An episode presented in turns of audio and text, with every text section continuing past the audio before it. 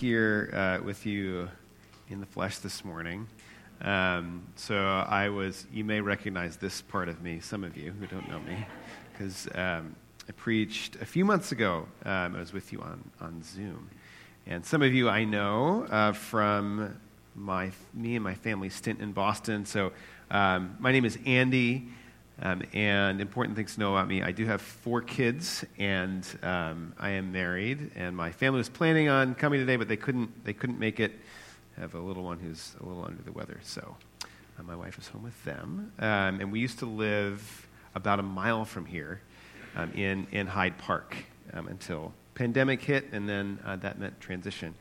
So I work for an organization called InterVarsity Christian Fellowship. So you may have heard of InterVarsity. Um, I work with college students across New England, and InterVarsity is about helping college students come to know Jesus. I mean, it's time in people's lives, and they're making decisions about who they're going to be. So, helping students to, as they grow up and make decisions about the future, to make those decisions as they flourish in their faith, discern those things with, with Jesus. And for people who aren't Christians coming into college, to consider the claims of Christ, uh, maybe for the first time. Um, so I did this for years before I was a pastor for a few years, and now I am back. And um, it was a weird year to come back in college ministry because most students were not on campus. Um, but the Lord continues to work. And actually, a sort of a preemptive uh, thank you. Um, InterVarsity is going to be using this very space in August uh, for our, one of our first in person regional gatherings to gather students back together, to take a, a deep breath, hopefully exhale a little bit, um, to spend some time uh, studying scripture and praying and worshiping together and just being back together again as we prepare to go out um, onto campus in a new year. So, one of the things uh, that is true about working with college students is that college students are always asking the question of what's next. They're always making lots of decisions. Uh, so they've just decided probably to go to college and then what school to go to. Um, very frequently, they're deciding what they're going to study. So, like me, I went to a liberal arts college, and so it was, you know, my sophomore year. I wasn't into my sophomore year before I had to decide what major. So, for my first year and a half of college, I was deciding what exactly do I want to study. Um, students are figuring out maybe if they're privileged enough to be able to study abroad, will they study abroad, and where, where will they go? Um, they may be trying to decide on a relationship that they have from home as they're heading into college, and will they continue that relationship? Um, they may be deciding, well, should I get married um, to the person that, that they're with? They may be deciding what, what they're believing now that, that they, if they're going away to school or away from home for, for the first time. So, a lot of work in doing student ministry is helping students to figure out where God is leading them and what it looks like actually to discern what God might be um, inviting them to in the future. Um, so when I think about student ministry, it reminds me of this little quiz to start this off, us off this morning. Um, this is a movie movie quiz, and many of you have seen this movie. Um, I dare say maybe most of you have seen this movie. So uh, extra points. There's no prize, but just extra points um, uh, if you can, can say the movie and the character and where they and where they were. Um, Okay, so here's the quote All his life has he looked away to the future, the horizon, never his mind on where he was, on what he was doing. I should have done, I should have done the voice, but I'm not that bold this morning. Anyone know where this is from, what movie this is from? Extremely famous movie. Very famous. One of the best movies of all time. Star Wars, yes! And do you remember who says it? Never his mind on where he was, on what he was doing. So there you go. So Yoda, very good. We can give her a, a round of applause. Very good. She was talking about Luke Skywalker. And, and though this was in, in a galaxy uh, a long time ago, in a galaxy far, far away, uh, I think Luke Skywalker resonates with something, his character, in, in our society. Um, just like Luke, we are very frequently future oriented. So, American society, um, and I know we, we come from different backgrounds and probably relate to this in different ways, but American society in general is uh, defined as a future oriented society as opposed to a past or, or a present oriented society. Future oriented societies have a great deal, and this is a, a, quote, a great deal of optimism about the future. Um, they think they can understand it and can shape it through their actions. That sounds a little bit like our country, right? It's taking the future, figuring out, uh, you know, understanding what's next and that sort of thing. So much of the news that um, at least I consume, I don't know about you, is, is about the future, about predictions of various kinds. So in sports, we may predicting, be predicting how many wins the Patriots will have in, uh, in the coming year, um, which may at this point be a depressing prediction. But um, it may be in, in the realm of politics. Who's going to run in three years for that? I mean, we're already, people are talking about this, and pundits like to predict these things, even though we forget when they're frequently and probably most often wrong. Um, we have our 10 day forecast of the weather. You know, you can even get like a 30 day forecast. We love to think about the future to try to figure out what it is, to figure out where we're going. Um, and just like Luke, all our minds can be um, never on where we are um, or, and what we are doing, but always to the future and to the horizon. And I think that can actually influence our faith. Um, as Christians in, in this society, we, we can too often focus on the future. And of course, there is absolutely nothing wrong with thinking about our future. I mean, praise God that we anticipate the day when we will be with the Lord um, and see face to face in heaven. What, what, a great promise that we actually should live in light of every day. And a lot of the, the great hymns, the last verse is frequently about heaven and remembering that promise. And so that is something that we should keep in mind, of course. And we should await that and ask God to guide us and to discern where we're going and where God is leading us. Lately, I've been challenged um, to couple that thinking of the future and anticipating with an appreciation of where God is in the present. 1 Peter uh, 1 8 to 9 says this Though you have not seen him, you love him. And though you do not even see him now, you believe and trust in him, and you greatly rejoice and delight with inexpressible and glorious joy. For you, and these are the two key words, are receiving the end result of your faith, the salvation of your souls. I'm always struck by those two words are receiving. Because frequently, I think I live my life as if I, salvation kind of the end result of my faith is something that I will receive, right? Heaven is the end result of my faith. But in this challenging way, Peter is saying that this is something we are receiving in the here and now.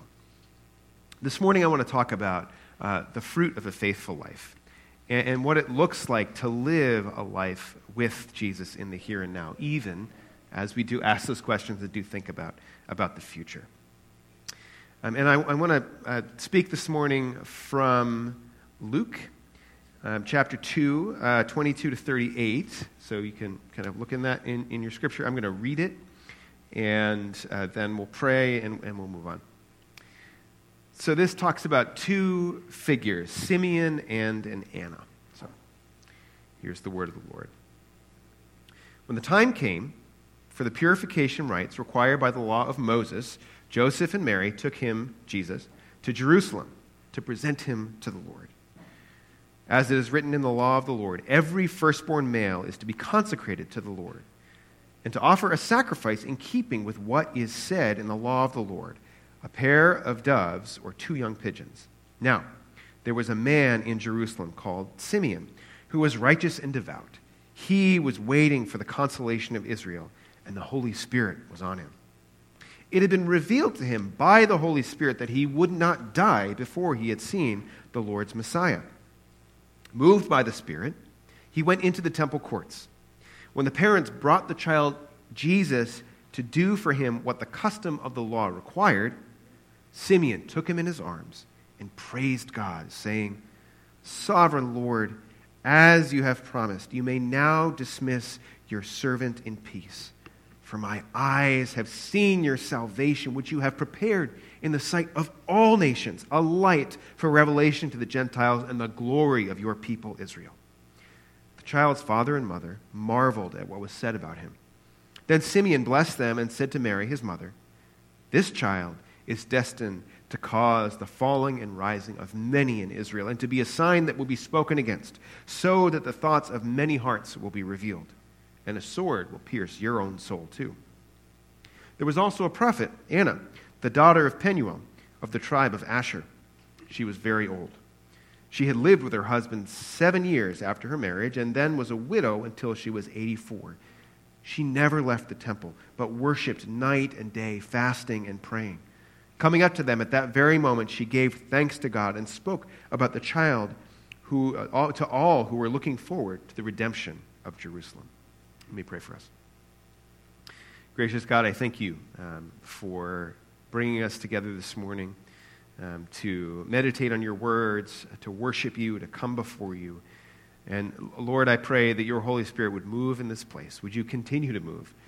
Um, Lord, there are things I believe for uh, us as, as a fellowship of believers gathered together that you want to speak to us as, as a fellowship, um, and things that you want to speak to us individually. So I pray that we would have the ears to hear and that your, your spirit would do the work that you need to do to um, move these words um, and impact our lives. Um, and Lord, may we leave here um, remembering you, knowing you, appreciating you, getting just a step closer to you um, this morning.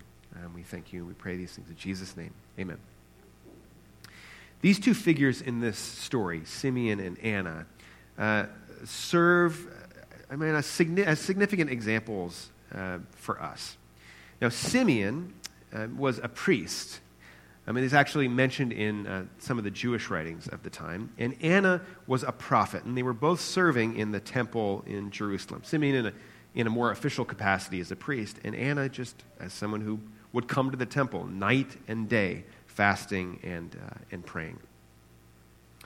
And they are examples of people who are anticipating uh, God's activity on the one hand, and of appreciating God's presence in the here and now on the other hand. And so we'll be looking at these two uh, throughout the sermon this morning. Now, the, the situation here um, that you may know well is that God's people have been waiting um, for seven centuries for God to console Israel. Um, and now I say seven centuries because the people looked back to the prophet Isaiah uh, and, and his promises in Isaiah 9 um, that, that God would come to his people. And we have those words wonderful counselor, mighty God, everlasting Father, Prince of Peace. I mean, all, if you read the book of Isaiah, you realize that Isaiah is predicting the coming of the Messiah, a king who will come and deliver his people. Israel for generations. I mean, you just think about what was happening 700 years ago now, and it'll give you a sense of how long they have been waiting and longing for this to happen. Um, it was the 14th century, 700 years ago. Um, people from Europe ha- had not come to, to, um, to, this, um, to this continent. Um, the Renaissance in Italy had not happened.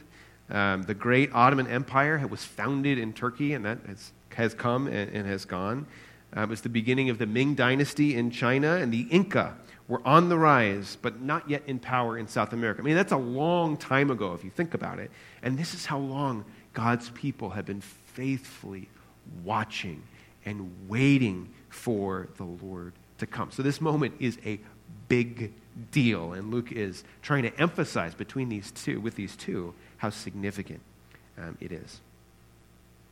And this is the moment that Simeon and Anna enter into this story. God's people who've been oppressed, who've been conquered over and over and over again. Just a generation before had had a revolution that seemed to succeed and, and, and give God's people some, some sort of uh, semblance of independence, um, but were crushed again um, by, uh, by the Roman Empire and have been oppressed and humiliated. People have been crucified. And so Simeon and Anna come into the story at the moment when God's light breaks through. We're told that Simeon, who was likely a priest, as I said, has been waiting for the consolation of Israel. Now, in a lot of art, if you've ever seen artwork around this time, um, you may think that Simeon was an old man, but if you read the text, it doesn't say at all that Simeon is old. Maybe. Uh, maybe because it's talking about he, he's been promised that before he dies, some people think that maybe he was old, but but also maybe not. But what Luke emphasizes is that Simeon had been promised by God that he would see the one, the Messiah, who was to come before his death. So we don't know that Simeon is old, we know he has this promise. We do know that Anna is an elderly woman. And that the text actually, most of the information that is given here about Anna is about her age. So it's, it's an important fact that Luke is pointing out. Like, it's important to know how long Anna has been at this. Um, she was probably got married at uh, around 13 and was married for seven years. So she's been waiting at the temple in Jerusalem for, for something like 60 years. And at a time when the life expectancy is probably in the 30s, I mean, that's an incredible, it's two generations worth of waiting in the temple and fasting and praying and speaking um, to the people. It says night and day. So you can imagine that she was a familiar sight for people who would come to the temple annually, right? Maybe they'd see Anna, like, oh, Anna, hi, I've seen you before here. I've heard you speak. You're great. Um, and there's some ways that we can relate to Simeon and Anna. Like them, uh, we're often focused on God's future activity. So, thinking in particular of Simeon. As I said at the beginning, this future orientation, this kind of looking toward the, the horizon. Um, our relationships with God uh, can be centered around what we want to see God do for us or for our loved ones or in the world. The promise of, of uh, prayers being answered can, can keep us going. The hope for renewal or transformation or, or something, for, a, a way for God to intervene in our finances or a job or with a loved one, those things can keep us going. Or maybe just the hope of heaven that awaits us can, can keep us going. And praying for those things and anticipating God to move and, and answers promises and all those things. Those are good things. But like I said before, we can often get distracted by, from the, by the horizon, from God present in the here and now, and miss God who is with us. Like Luke Skywalker gets distracted by the horizon. so, um, you know, I, I find myself relating very um, strongly to this future orientation I'm often looking ahead um, for what God might, how God might be showing up in my future. And I can get tangled up in, in a lot of those, those things. Actually, it was just uh, a few weeks ago, I was doing a prayer walk um, and listening to this audio uh, devotional. And I was walking, and I don't even remember what the devotional said. But I, I was on the sidewalk in the town where I live, and, uh, and I just stopped. And, and I realized that for the first time since I can remember, and really ever in my life. I would say since middle school, and you know, I probably wasn't thinking much about my life very reflectively in middle school, maybe. um, but for the first time, I was in a place, and I am in a place where I'm not really focused on this question of, of what's next in any way. In high school, I was asking this question of what's next in terms of college. In college, it was what's next, what will I study, and and where will I go and where will I live and will I go to grad school? And then when I was in graduate school, is well, what will I do? Will I do ministry in a church or whatever? And then once I did that, it was well, I got married. Well, will I have kids? And then where will we live? And then I moved to worked in Massachusetts and then moved to Connecticut and then made a five year commitment and figured out what will I do next. And then I moved again and we lived in Boston and then was planting a church and, and we were moving toward this place of, you know, um, stability and where will we be? And I was thinking maybe we'll buy a house in the nearby in the near area, something like that. And then all of a sudden, COVID happened, which slowed all of us down.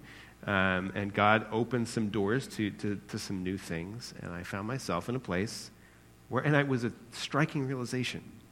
And I had a realization in that moment that I think I'm ill prepared of a life that's not always asking this question about what's next because that has been so much um, of my spiritual life with God. And it's got me meditating on God in the here and now. Uh, I actually, this is a confession, um, I, I, actually preached on this um, passage in a sermon in January of, of 2020. Um, but I preached on it from a very different perspective, where I focused on, on Simeon and, and Simeon's uh, looking ahead to what God was doing. So I, very much that future orientation. Today I wanted to focus on Anna, especially, as a way of anticipating and, and abiding with Jesus in the here and now. Okay, so let's go back to the story. So, Mary and Joseph um, in this story are doing the things that the law required them to do as they brought Jesus to the temple. If you've ever had kids, um, you, you know some of these sorts of things that we do. Maybe you need to get a birth certificate, you need to register to get a social security card, you may, maybe take a baby uh, to visits, for, well, you hopefully take the baby to visits to the doctor in the first few months. Uh, maybe you, in church, you bring the, bring the child to get dedicated. Um, and for Mary and Joseph, this was just what um, they were doing with their child. It was one of the things that was required of them by the law. I mean, this is the kind of dedication, that, that sort of thing that, that, they're, that they are doing. Um, and what they would do is they go into the temple and symbolically redeem their child. Now, now it doesn't mean kind of make them holy, it means buying them back from God. And it was this idea that the firstborn belonged to the Lord. And so you needed to go to the temple and buy them back with these sacrifices that they had. And so, likely, this is a very common occurrence. Likely, there were other couples that were engaged in a very similar business. They, they just had had their first child, and they were coming and doing it. And so, and Mary had to offer some sacrifices for her own purification after childbirth. So, just things you got to do on, on the parenting list. Not that they didn't have a deep sense of them or take them very seriously, but it was just part of the culture. They are not expecting what happens next. So they would have entered the, tape, uh, the temple from its eastern gate, um, where people were coming to be purified. And you can imagine just a, a bustle of worshippers that are there, prayers, animals for sacrifices, um, priests, incense. I mean, it was just loud, lots of smells, lots of people, probably hot because this is the Middle East after all. And Mary and Joseph, um, they've been traveling to Jerusalem. And as they've been doing that, somewhere Simeon is in prayer. And the Holy Spirit tells him to go into the temple. Simeon spots this couple, probably an average looking couple in the sea of people, and he approaches them and takes this baby in his arms. This is already shocking, right? Like you have a priest who's just walking up, and I, who knows? We don't. You know, the Bible doesn't give every little detail, but he may say, "Hey, can I hold your baby for a second? They're like, "Okay." Um, and then he praises God right then and there, and he says, in short, "I can die now, because I have seen what you promised 700 years ago come to fulfillment in this little baby." And what a miraculous moment! And praise God that Simeon was this man who had a deep relationship with Jesus and knew how to, sorry, relationship with God and knew how to listen to the Spirit. Simeon recognizes what God's people have been waiting for uh, for seven centuries and that this waiting hasn't been in vain. Mary and Joseph are probably still astounded by what Simeon is doing and still kind of grasping the significance of these words and this miracle baby and this whole thing about Mary's soul being pierced. And what does that mean? And Anna comes up to Mary and Joseph she also praises God and gives really the first sermon about Jesus. Prophet, this word in the New Testament, is a word that indicates that Anna would have sort of preached and, and taught the people. And Anna has been preparing for this moment for her 60 years of fasting and praying in the temple. And Luke wants us to know how long she's been at it 60 years. Now, these events uh, may have caused a bit of commotion. Um, here you have Simeon, who's a priest, and Anna, a prophet, who've been in the temple longer than most people in Jerusalem have been alive, probably. Um, and they were saying that God's promises were finally coming true in this baby. Simeon and Anna represent these two different ways, maybe, of, of relating to God. Simeon shows us Israel kind of pointing ahead to the baby, this anticipation. All of their history from Genesis to Malachi and beyond was becoming fulfilled in this little one. Anna symbolizes those who come and follow after Jesus, who point back to the beginning. And one challenge from the sermon may be to think about where our lives are pointing as people look at us.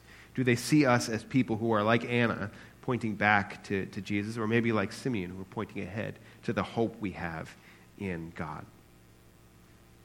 So Anna is the first evangelist, telling all who are waiting for God's redemption that it has come. In the same way, evangelists today do the same thing, pointing back to what God has done in Jesus, his life and death and resurrection. So, uh, today I want to consider what these two might teach us about living a faithful life. And while we could learn a lot from Simeon, um, I'd like to focus more on Anna's um, experience. So, I mean, for Simeon, just, just to kind of briefly summarize, as I said before, he was a priest, and we can imagine him dutifully serving at the temple. And in a time of prayer, hearing God's voice, maybe in a dream, and uh, maybe he was walking throughout his life and just asking, Hey, Lord, is this the time? Is this the time when you're going to show me this thing that you, you, you've uh, promised me? Um, and the Lord finally does. And so we can trust that the promises that God has given us, even if we have to wait for a while, will be fulfilled. We may more frequently focus on this because of our future orientation, um, but I, I, think it's important, as I said, to focus on also on Anna and this woman who has devoted her entire life to being with God and, and to worshiping God and to fasting and to, uh, and to praying. So, um, what might we learn um, from Anna? Now, unlike Simeon, we know that Anna is, is old. And maybe you know uh, folks who, who have this disposition, no matter what their age, people who, who are committed to their lives in pursuing God, who, who never miss a prayer meeting, who are sort of the prayer people, who you know that if you need somebody to, to intercede for you about something, you know you can shoot off a, a, an email um, to that person. I mean, I, I talk to folks who will say, Oh, yeah, just so you know, I, I've been praying for you like daily and I believe it. Um, the people who have this just deep, lifelong commitment um, to prayer. And Anna has spent a lifetime worshiping God every moment she can get. And I think in this passage we see the, the fruit of that. And, what happens when she has, is so deeply um, attuned to who God is and what God is doing. Um, it doesn't seem like Anna has gotten any warning about what's going to happen or any promise from God that this will take place. Like, this is kind of a, a, new thing. Anna is simply doing what she does every day of the week of her life. She's worshiping God at the temple. Yet, this lifetime of service has prepared Anna for something. Anna knew God and the scriptures so well that she was ready for this very moment. She had this like teaching sort of in her back pocket all ready to deliver to the people around us. She knew it because she had been with God. And what's amazing about this, what is miraculous about this, if you read the New Testament and you read how Jesus interacts with people throughout his life, you realize that again and again, people don't get what he's doing. They don't get who he is. Even the disciples, you maybe remember this. After Jesus rises from the dead, the disciples ask him this question. This is the beginning of Acts. They say, Lord, are you now going to restore your kingdom to Israel? And Jesus is like, that's not what this is about. This isn't about Israel kind of coming back and taking over. And yet, Anna, at the very beginning, has this deep appreciation of who this child is and what this child is going to be. And I think that's a miraculous thing um, that comes out of her life of prayer and worship. This is the fruit of a faithful life a deep knowledge and intimacy with Jesus, a deep love for him, um, and he for us. So, this is the fruit of a faithful life a deep knowledge and intimacy with Jesus, a deep love for him, and he for us. Often, our pictures of God can focus on ourselves or the future and, and miss that God is in the present with us, can miss that we are receiving the end of our faith, the salvation of our souls in the here and now. There's this book that I really like that um, to remember what it's about, you only need to remember the title, and the title is one word. And I just love that. So you should read the book, but here's the summary with. That's the summary. And that's what the book is titled. It's by this guy named Skye Jethani, and he gives, he gives five different ways that we relate to God, um, four of which miss the point. Um, and each of these misunderstandings leads to missing of where God is with us as we journey through our lives. So I thought it would, would bear kind of explaining them. And my encouragement for you would be as I go through these four, maybe try to figure out which of these are you sort of most tempted by in, in your Christian life. Um, first, so the, the four are life for God, life from God, life over God, and life under God. For, from, over, and under. First, some of us live our lives for God. And just important to say that there are nuggets of truth in each of these. But taken to the center, we miss living life with God. And living life for God, he says, is believing that the center of what it means to follow Jesus isn't with Jesus, but it's doing things for him. Maybe it's serving the poor or, or, sharing our faith or giving generously. Those of us who are in this category might see life as doing things for God. This is the quote um, from the book of Summary. The significant life, we believe, is the one expended accomplishing great things in God's service. I find that very challenging because I think a lot of times in my life, I'm like, yes, that is the significant life, doing things for God. The point that Jethani is making is that putting that at our center actually misses the reality that God wants to be with us. God just doesn't want us to do things for Him. I think for so much of my Christian life, missions and evangelism and service and all of these things have been central and important, and that's right. But so often they've become so central that I've missed the reality that these things are about God and about the God who is with me as I do these. So that's life for God. For others of us, we, we may live our life from God. God becomes like a, a cosmic vending machine. We put in the money of being good and doing right, and we get out um, immediate rewards of, money, right? Or blessings uh, or whatever. So late night, and there are these late night infomercials. I don't know when I watch these, but they stick strongly in my mind. Where uh, Christian, they're Christian preachers who are inviting you to give them money, um, and if you give them money, you yourself will receive money. Now, this is based somewhat on some promises of Scripture that if we are generous to others, God will be generous to us, and we can trust in those promises. But that is not the center of why we give. Um, and, and we can't really manipulate God that way. Um, you know, those in this category uh, want God's blessings and gifts, but they're not particularly interested in God Himself. So the, the Christian life can become reduced to trying to manipulate God in order to get what we want. What is it that I need to give? What do I need to pay you, God? Maybe you've prayed this sort of prayer. I feel like high school I prayed a lot of these sorts of prayers, um, but I'm sure I still do at times. God, if you help me get X, I promise I'll Y, right? Maybe I'll stop doing this if you, you know, give me this. But we miss the fact that God is with us in our struggles and in our needs. And again, this is kind of about that expectation of something that we need or want or will get in the future that we miss out on God in the present. So that's life from God. Others of us live lives over God. And God provides us with key principles for success that we can use in our daily lives. You go to Christian bookstores, I'm sure you can find things like this, right? Um, that, that will say, like, there are these principles that Scripture has, or that God has, that will lead to success in your lives. Um, now, God isn't the focus here, uh, but outcomes. Now, that is true. We should follow Scripture. There are principles that lead to fruitfulness and success in our lives. But that's not the center of what we believe. Life with God is what we believe. Those who fall into this um, kind of overemphasis abandon God in favor of proven formulas and controllable outcomes.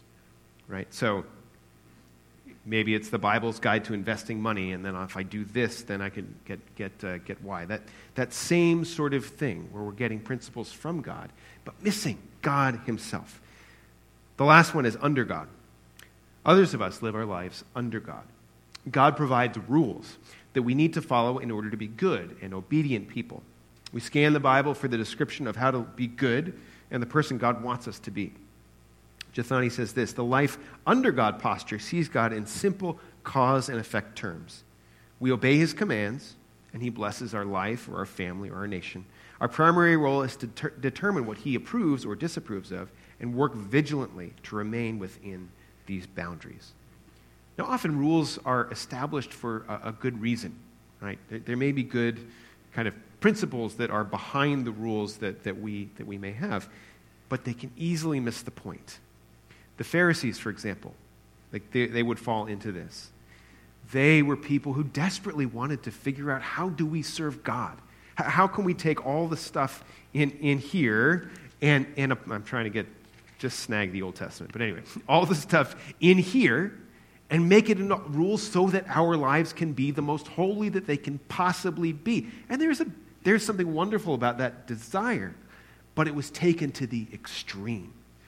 With the idea that we can get God's approval um, because of how we act. And Jesus is saying, no, no, no, no. You miss the point. Loving God and wanting to be good, fine, but, but it's not the healthy who need the doctor, but it's the sick. And so each of these does contain a grain of truth, but turned up to the extreme. They give us um, a misapprehension of who God is and how God wants us to live. They give us a piece, but they miss the whole thing, the main point of our faith.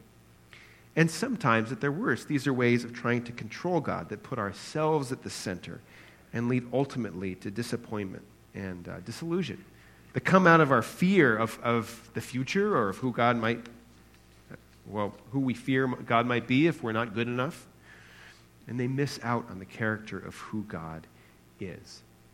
And I think ultimately will, will, uh, will disappoint us. You know, my own temptation is this sort of life for God. Um, and that's been true in, in my ministry life, where I felt most alive when I felt like, okay, look, God, I, look how well I'm serving you now. Like, look how well it's happening. Look, look what I've seen. This, this person who's really been changed or, or, or something that great that, is, that has happened. Um, but that, that kind of high, that sort of fulfillment, doesn't last very long. Then I, am thinking, what's the next venture? What's the next way that God I can serve you? And maybe if the, in this next one I can sacrifice even more, then, then you'll maybe, I mean, implicitly, it's like you'll love me more if I just sacrifice more for you. And I think that no matter how far I go, with that narrative, it will never be enough. And I'll always say, God, you, are going to need more from. God's going to want more from me. I need to do more for God. And that's, it's got to be more sacrifice and all the rest. And I think that can be true in a lot of these, these life over, under, um, for, um, and, and above God. We miss the point. And the Bible has a much richer picture for us of what the Christian life is. And I want to read um, some scripture um, that, that get at this. So here's, here's the list of scriptures um, that I believe give us the picture of how the Christian life is lived. So just, I would encourage you to receive these. In Exodus 33, when Moses and uh, is about to, God's people are about to enter the promised land. And God says, you, you all are too bad. I'm not, I'm not going to go with you. I'll send you, but I'm not going to go with you. And Moses says, No, Lord. If your presence does not go with us, do not send us up from here. And the Lord says, Okay, I will go. I will go before you. Deuteronomy 31 6. Um, this is kind of coming to the end of the giving of the law, the end of Deuteronomy. God says this Be strong and courageous. Do not be afraid or terrified because of them. And it's the people in the promised land. For the Lord your God goes with you, He will never leave you or forsake you. Joshua 1 9 says something very similar. Have I not commanded you, be strong and courageous? Do not be afraid. Do not be discouraged, for the Lord your God will be with you wherever you go. This is God's command uh, to Joshua as he's about to go into the promised land. Don't be afraid. I'm with you. Not don't be afraid because of what you're going to do for me or how good you are or how the size of your army, but don't be afraid because I am with you. Psalm 23, maybe many, many of us may have memorized this. Even though I walk through the darkest valley, I will fear no evil. Not because everything's going to turn out great, not because the future is certain, um, not because there's anything powerful about me, but it's for you are with me. Your rod and your staff, they comfort me. Isaiah 43 22. Um, well, it's a beautiful passage, but actually that is, doesn't make it. It says, You have not called on me, Jacob. You have not wearied yourselves for me, Israel. It's a beautiful passage, but I don't think that that relates to be, God being with us. Anyway, I think I got the reference wrong. Anyway, Matthew 28 20, we'll fast forward to, uh, to Jesus. And this is what Jesus says to his disciples as he's about to, to depart from them Surely I am with you always to the end of the age. He's giving them the mission Teach them to obey everything I have commanded you. This is the Great Commission. And surely I am with you always. Not surely everything will go great, or surely the future, your future is bright, but surely I am with you. And Matthew um, and John in the beginning of their Gospels, right? You may know the beginning of John, John 1. The Word was made, made flesh and dwelt among us. And Jesus is called Emmanuel, meaning God with us. Acts 18:10 For I am with you and no one is going to attack you and harm you because I have many people in the city God's promise and that he is with them. And we could go on and on and on and on. That the Lord is with us. The journey of our Christian lives is not just about where we're going or where we're going to stop at next or the fact that we, God will give us the right answer or the, the, the next thing that we need to discern. It's about the fact that we go with Jesus now and forever. That is the key. And the fruit of a faithful life is being with God more deeply, no matter where the Lord may send us in each moment. When we live a life with God, God becomes a friend we're walking with on the journey, as opposed to the map or the destination or the road we travel on. That Jesus is the one who is with us. We anticipate heaven and we ask for guidance in the decisions that we make, but the fruit of a faithful life is an awareness of God's presence with us in the here and now. And I think that's one of the things that we really can learn from Anna. If she'd never seen Jesus, I get the sense that she still would have been content because she had spent her entire life with God, being obedient, enjoying worshiping with Him, being in the temple, and, and all the rest. And the wonderful truth is that God allowed her to, to, to see the baby Jesus. There's this famous saying from the Westminster Shorter Catechism that, that sums up um, this well. Now, catechisms are, they add, there's like a question and answer. And so the question here that this is answering is what is the chief end of man, meaning what's the chief end of people? The chief end of man, people, is to glorify God and to enjoy Him forever. And that's a beautiful picture. That uh, our, our end, that our goal is the eternal enjoyment of God. And that doesn't mean enjoy Him in, in heaven, but it means enjoy Him. And yes, it does. I mean, not just that. It means enjoying Him in the here and now. Not just on the other side of when we die, but now on this side of heaven. So I have a very simple encouragement for you this week. Very, very simple. Remember that God is with you. Some of you, I, I think, uh, for this um, Friday um, consecration time are asking questions, it seems, and trying to figure out your giving and, and that sort of thing. And that, obviously, do that and know that as you do that, God is with you. And allow that to shape your lives as you go to work, as you are at home, um, as you are with kids, um, as you're crying, as you're rejoicing, as you're struggling, as you're asking questions, remember that Jesus is Emmanuel, God with us. Let me pray for us. Gracious God, we thank you um, that you, you didn't stay far off. You, you are not a God who is at, at the distance. You're not the God who just kind of spun things into existence and let it go. But you entered into creation as a baby. And then when you left, Jesus, you sent your spirit. And you said, It's good of me to leave so that the Helper can come. And we thank you that you continue to be with us by your Holy Spirit. Lord, sometimes we want to know the answers, we want to know the why of the hard things. And sometimes you give those to us. But I pray that in everything, we would know that you are with us, that you're with us in the ups and you're with us in the downs. You've been with us over these last challenging 15 months, and no matter what the next 15 months or 15 years will hold, Lord, that you will be with us. May we be strong and courageous, be strong and very courageous, because we know that you are with us wherever all these things in Jesus' name. Amen.